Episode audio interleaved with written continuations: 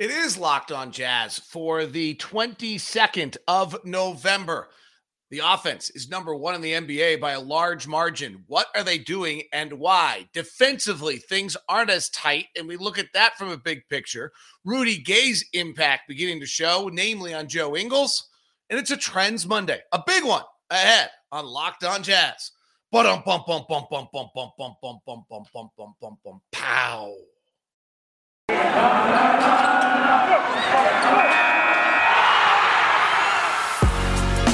You are Locked On Jazz, your daily podcast on the Utah Jazz. Part of the Locked On Podcast Network. Your team every day. Hi, I'm David Locke, radio voice of the Utah Jazz, Jazz NBA insider. This is Locked On Jazz, your daily podcast on the Utah Jazz, giving you insight, expertise, geeky numbers, and hopefully making it way better to be a Jazz fan each and every day. Thank you very much for making Locked On Jazz your first listen every day. We are free and available on all platforms. You can subscribe and hit the little bell that says be notified and be notified on YouTube, or you can subscribe and leave a five star review on iTunes, Google, or wherever else. We always appreciate those. Thank you uh, very much. Good morning to Jeremy and Bryce and Elijah, Trevor, TJ, Dallin, and uh, welcome to all those who jumped aboard uh, early this morning here on our live edition of the show, where you're welcome either way, and we appreciate it. Uh, the Jazz offense is number one in the NBA, and by a decent amount. And so I wanted to kind of dig into that. It hasn't felt that way. There's a little bit of a misnomer out there right now that we're not making shots. What we're not making is the shots that we're used to watching and that are glorified, which is the three. Let me first touch on how far ahead our offense is. So, our offense is right now, according to Cleaning the Glass, 116.5 points per 100 possessions. That is 8.2 points better than league average. Last year, the best offense in the NBA was the Brooklyn Nets, and they were 6.5 points better than, again, 8.2, 6.5 points better than the rest of the NBA. In 1920, the Dallas Mavericks had historically the best offense ever in the league, and they were 4.0 points better than the rest of the league. If we go to the 18 19 season, now some of this you'll see, some of our offense might not totally be sustainable. The best offense was the Golden State Warriors, who won 57 games, and their offense was 5.9 points better than the rest of the league. In the 17 18 season, the best offense was the James Harden led Houston Rockets.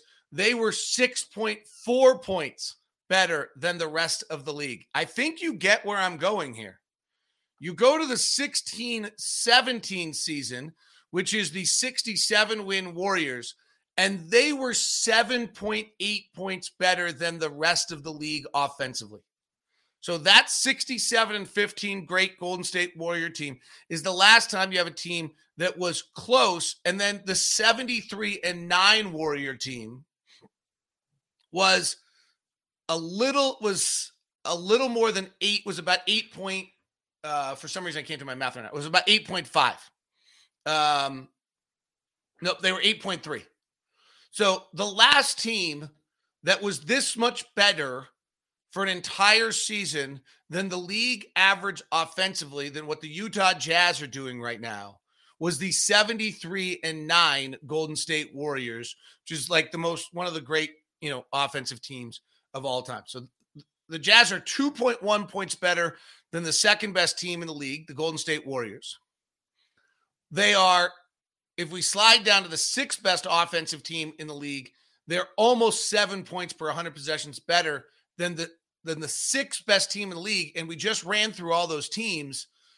That that number of being almost seven better, the 6.8, is more than most teams were above average of the best offensive teams of all time. We're that compared to the sixth team in the league. They are having very subtly, very quietly, a historically great offensive start to the season. I don't know that it's sustainable for a few reasons, but there are a few reasons why it is. So let's start with the first myth the myth that we're not making shots. That's not true. We have not been making three point shots. But while we have the one of the best shot distributions in the NBA, the fifth best, and we'll get to that in a second. We're doing everything right around the fringes. We're actually making a lot of our other shots. In fact, we're the number three team in the league shooting at the rim. We're shooting 69.5% at the rim. That's about six percentage points above league average. If you look over the years, whether or not you actually stay that seems a little high. So the two years ago, which is a better model. The best in the NBA was 5.3 points above league average. Um, and they were actually, that was the Lakers team. They were way better than everyone else. Most people were within four points of the league average. So I think it's a fair estimation that that's an area where we're going to slip a little bit. It's probably unlikely for us to live. Same thing, Washington's at 70%. Denver's at 70%. Unlikely for us to live that much above league average at the rim. We're shooting 46% on the short floaters and 49% on long twos. 46% is five and a half points above the league average on the floater zone shot, which again, the best in the league two years ago was 4.7 points above average. Quickly, teams were pretty much three points above league average. Seems unlikely we can stay that hot in that range. Last year, the best in the league was Phoenix. So they at eight at eight points above, they were three points better than everybody else. And then Brooklyn was about four points percentage points above league average. So I, I would suspect these are two areas where this his, why we're historically great right now that might not be sustainable. Um, we're seven points above league average on the long twos. What we're doing here is interesting, though. The long twos might be sustainable because really, Donovan Mitchell is almost the only one taking them. We take, and, and I love this. This goes back to something that Nick Nurse did in Toronto the year they won the championship. What Nick Nurse did in Toronto was Nick Nurse, in the old school was like Jerry Sloan and those guys would say, Well, Darrell Griffith, you can shoot the three. Nobody else can shoot a three. You know, they would basically say, like, you have the right to shoot the three, but nobody else does. That was kind of the model. Nick Nurse went and flipped it, said, everybody can shoot a three. The crappy shooters shoot the three. Please, I'd much rather have you shoot a crappy shot three at three points per shot than a crappy two at two points per shot. Because the difference between a not very good shooter from long range two, which is 40%, and a bad three point shooter is not that big a difference. And so they, with a little caveat, because the Serge Ibaka was much more comfortably made his first shot or two and would shoot better the rest of the night, they basically said to Kawhi Leonard and Kyle Lowry, you go ahead and shoot long twos, but nobody else can do so. And everybody else shot threes. I don't think the Jazz have gotten that regimented with it, but it's close. So Donovan Mitchell is shooting third is taking 32 long twos. Bogdanovich is taking 13. Conley's taking two. Clarkson's taking seven, and that's it. So another unless something really goes wrong, no one else is taking it. Donovan is hitting at 53% rate on his long twos. He's about second or third best in the league right now. He might just be that good at it. There's a chance he can keep that number up, maybe slide a little bit. On the paint non restricted areas, Donovan has taken 63. Jordan Clarkson's taken 47. Bojan's taken 37. So he doesn't quite get to the rim, he's really made a commitment to getting to the rim. Mike Conley's taken 36. Hassan Whiteside's taken 27. That's just kind of little hook shots around the basket. And Rudy's tried it a bunch of times unsuccessfully. Four for 15. So again, Donovan's at 46%. He might just be that good at it. Jordan Clarkson's at 49%. He was right there last year. Bojan's at 41, which is league average.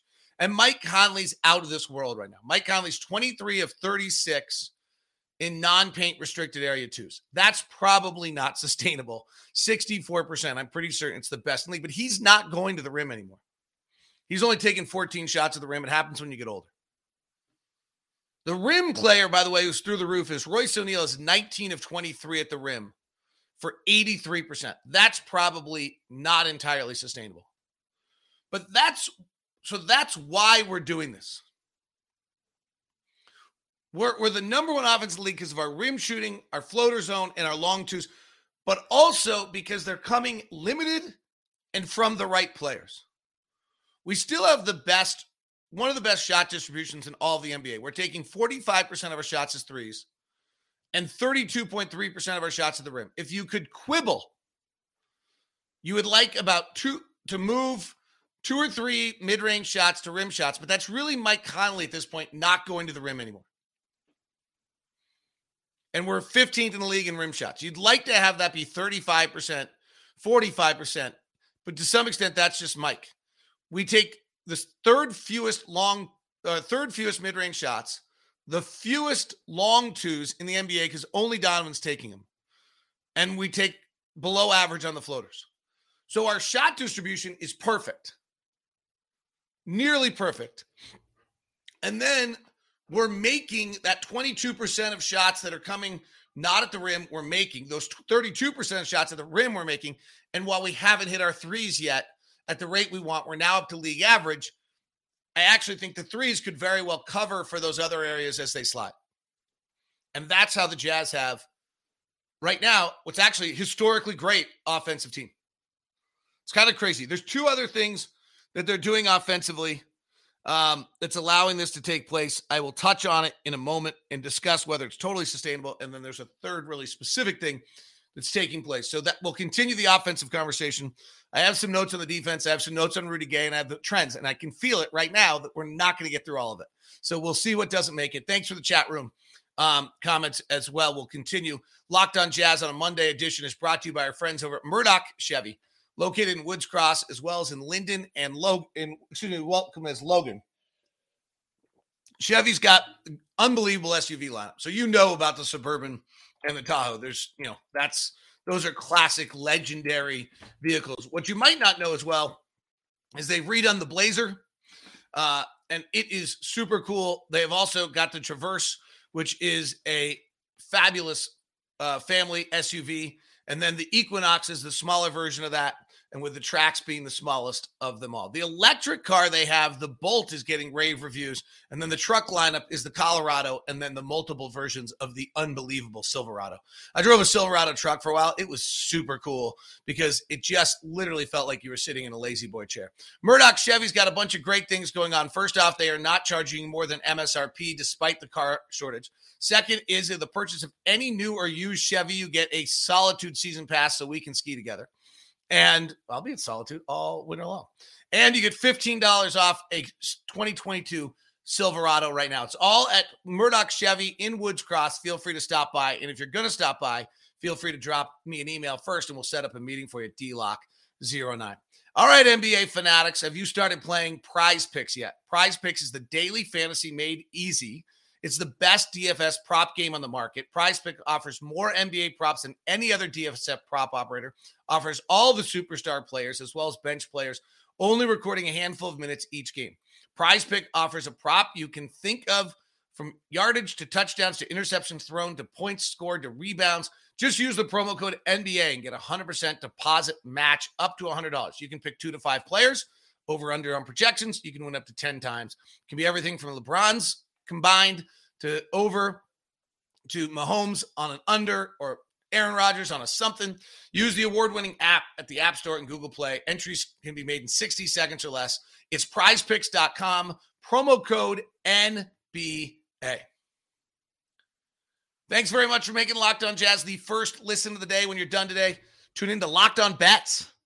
That is our daily gambling show that gives you insight with Lee Sterling. All right continuing on the offense, there are two other areas that are leading to the Jazz having this historical offense. What's really interesting on the shooting, by the way, is I don't think those numbers on rim, short, and mid are necessarily sustainable, but we're also middle of the pack in overall three point shooting. And I think that goes up.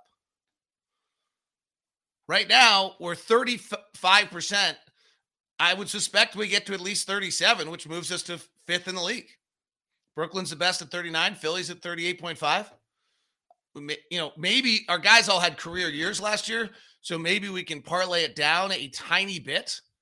But last year we shot 39.6. So we probably should get, be able to get to 38. And if we're at 38 from three, that covers up the three other those those little areas. So in from a shooting standpoint, and if our effective field goal percentage right now, last year was 50 second, 57, and this year is number two in the league. Last year was number three. So these things aren't like completely out of whack. And this year it's 56, and the league is down a little bit. So I, I don't think that's out of whack. Now, there's two other areas where we're really, really good right now. And this will be interesting to see. So, first is we have just been offensive rebounding at a really high rate. We're at 30.6% offensive rebounding rate. So that's about five percentage points above the league average. We're committed to it, though. Toronto's committed to it. Guys are committed to it. That five points above the league average is more than about any team you can find in the league over the last few years on offensive rebounding. Now, there's been an increased wave of offensive rebounding so that teams are more interested. But I think over the course of the year, teams realize you're going to offensive rebound, and that will come down. It will probably end at about three percentage points above the league average, but not five. So I think that goes down a little.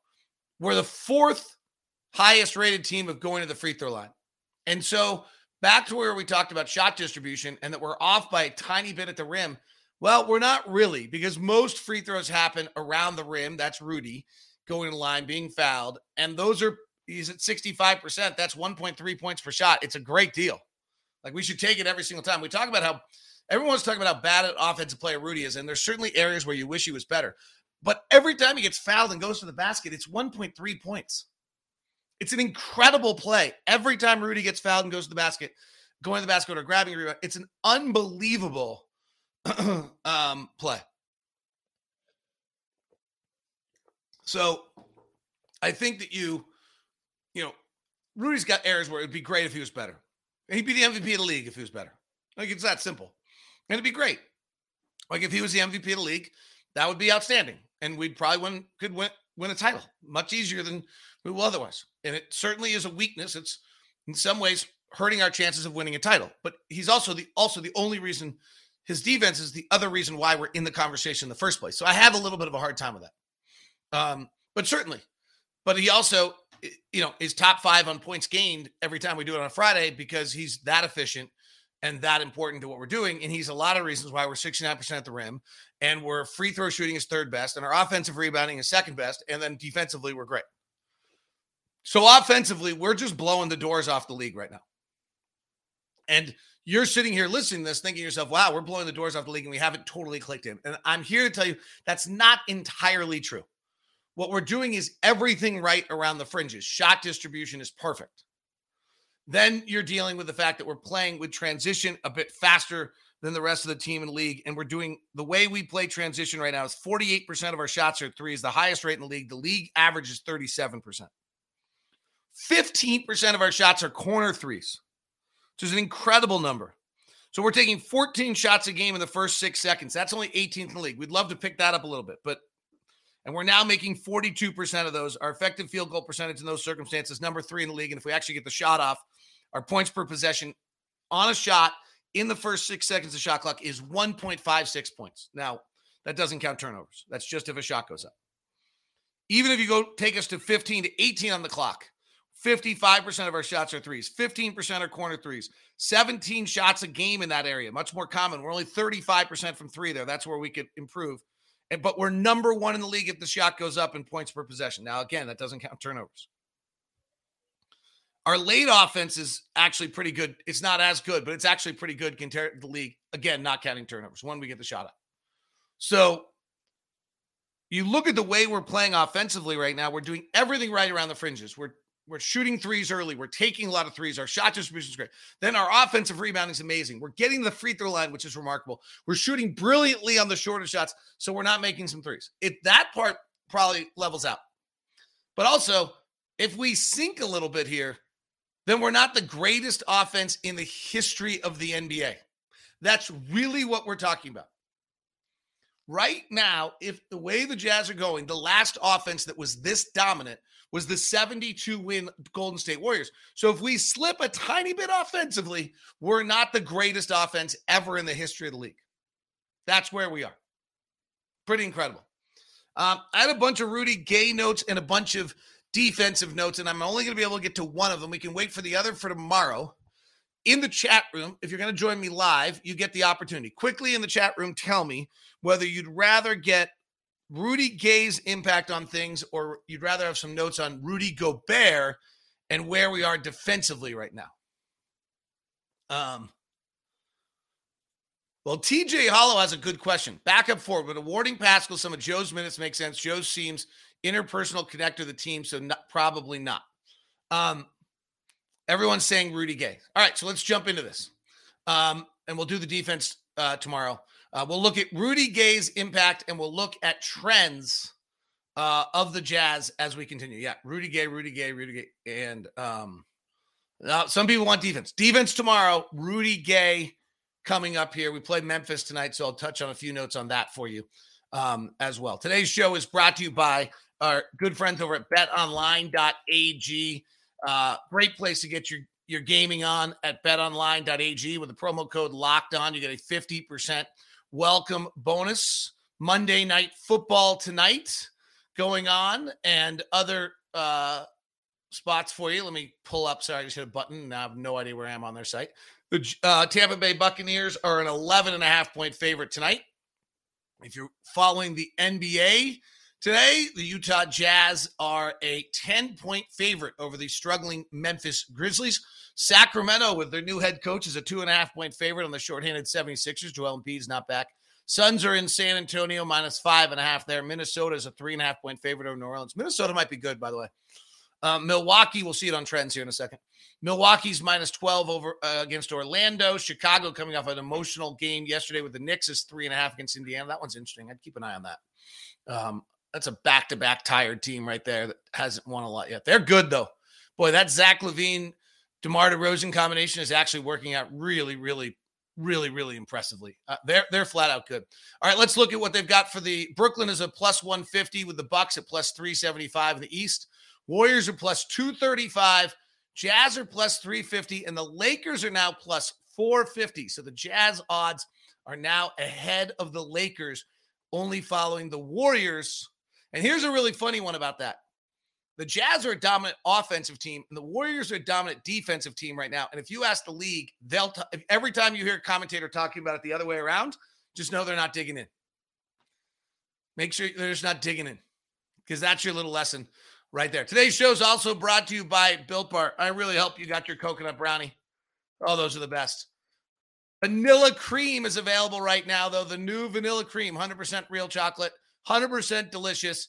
Vanilla cream, paranormal pop, pumpkin is still there. Say that 10 times fast. Coconut marshmallow still available, and the regular flavors as well.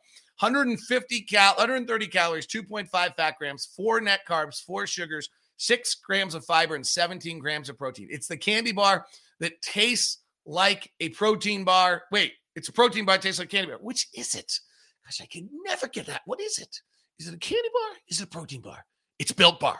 You can get promo code LOCK15, get 15% off at built.com. And then you decide which it is. All right. Here's an interesting thing early, early, early to look at but probably, you know, let's take, let's keep it going. So last year, the lineup was Conley, Clarkson, Ingles, Niang, and Gobert that spanned the first quarter to the second quarter and dominated. The lineup last year was super interesting because they took 53% of their shots as threes. So they would come out, they would generally play fairly quickly, and they would shoot a ton of threes. And We've talked about this a lot, but just in case you're new to Locked On Jazz, which is perfectly fine, we're here every day. We appreciate you coming on, tuning in. What the lineup was last year is the Jazz are doing something interesting where Mike Conley and Rudy Gobert play almost entirely all their minutes together, and they play five minutes to start the game. Then they bridge like five minutes from the fir- end of the first quarter through the second quarter, and then they play five or six minutes to close the quarter and there's it's actually six, five, six anyway. And that grouping last year uh, in that bridge between the first and second quarter was plus 14.4 points per 100 possessions. Their offense was a 122, which was in the 75th percentile. Their defense was in the 66. They it, it wasn't like they were out of this world in one thing or the other, but they were out of the world in shooting. They had an effective field goal percentage of 59%. And what they did is they shot threes at 53% of all of their shots were threes. Last year, we took 45% of our shots as threes. We're still taking 45% of our shots as threes. And the group took 53% of their shots as three. So they would play, they would play early, they would never shoot a mid range shot, and they would shoot just a propensity of threes. And it just kind of flummoxed the other team. And the Jazz, they were great. So this year, that grouping has actually been okay, even with Eric Paschall, but like you could feel it wasn't quite right. Um, and then when Trent Forrest played, it certainly wasn't right. And when Jared Butler played, it wasn't right either. So there've been kind of, we've screwed with that a little bit in the name of trying to hold things, but it's been really overall very good. Plus 17.3 with Eric Paschall. Um, so really, you know, kind of just as good. Defensively, very, very good at a 97 uh, defensive rating. And they shot 56% of their shots as threes. Like it's the same model. Well, now Rudy Gay's into that mix. And so, first of all, it's a tough standard to match what Eric Paschall did because what Eric Paschall did, and that actually turned out to be very effective. If we look at the opening kind of two days of the Rudy Gay lineup, it's through the roof. It can't last. It's plus 60. Um, it has no chance of staying that good, but it's pretty fabulous. And it's taking 52% of their shots as threes. What's most interesting to me, and this has nothing to do with analytics, this is just the natural looking at the lineup. Mike Conley, you got to guard. Jordan Clarkson has the ball in his hands, forces you to guard him. Rudy Gobert is bending the defense at the rim, right? Rolling. If you're going to help in any lineup there, you have to help off Rudy Gay or off Joe Ingles. Since they started playing that lineup, Joe Ingles, who's been kind of up and down this year, is six of 11 in that lineup, four of nine from three in just 34 minutes. So the first thing that jumps out is 11 shots in 34 minutes for Joe Ingles is a lot. He takes six shots per 25 minutes during the re- during the rest of the year. The second thing is that he's four of nine from three, six of 11 overall. He's taking nine of his 11 as three. He's getting open catch and shoot looks out of this group because he's the fifth guy to be guarded now. In a lineup of Rudy, Mike Conley, Jordan Clarkson, Rudy Gay, Rudy Gobert, Joe Ingles is the last guy someone somebody guards. That's who you're helping off. It's pretty incredible. Last year, you helped off Georges Niang. This year, you're helping off Joe Ingles. It's an upgrade. And Georges Niang was great. But Joe's simply, you know, one of the great shooters in the game. And so that group, I think, has got a really interesting chance to be outstanding. So let's keep an eye on it and then also keep an eye on the amount of threes that group is taking. All right, let's go quickly. Trend Monday. So I follow through on one of the things I promised. Uh, the hottest team in the NBA is the Warriors. Number two is the Jazz. Number three is Phoenix. They were they have not lost. They're plus 13. Minnesota is the fourth. Blew out Memphis the other day. As I said, I think they might be good. Chicago's fifth. Boston is sixth. Al Horford's super.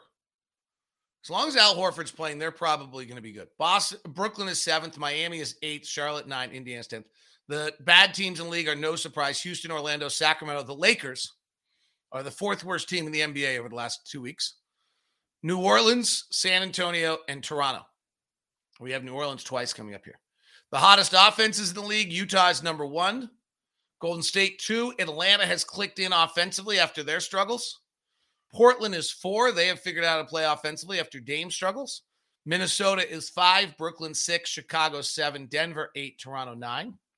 Teams that can't score right now Houston, Cleveland, major injuries. Oklahoma City, play them Wednesday.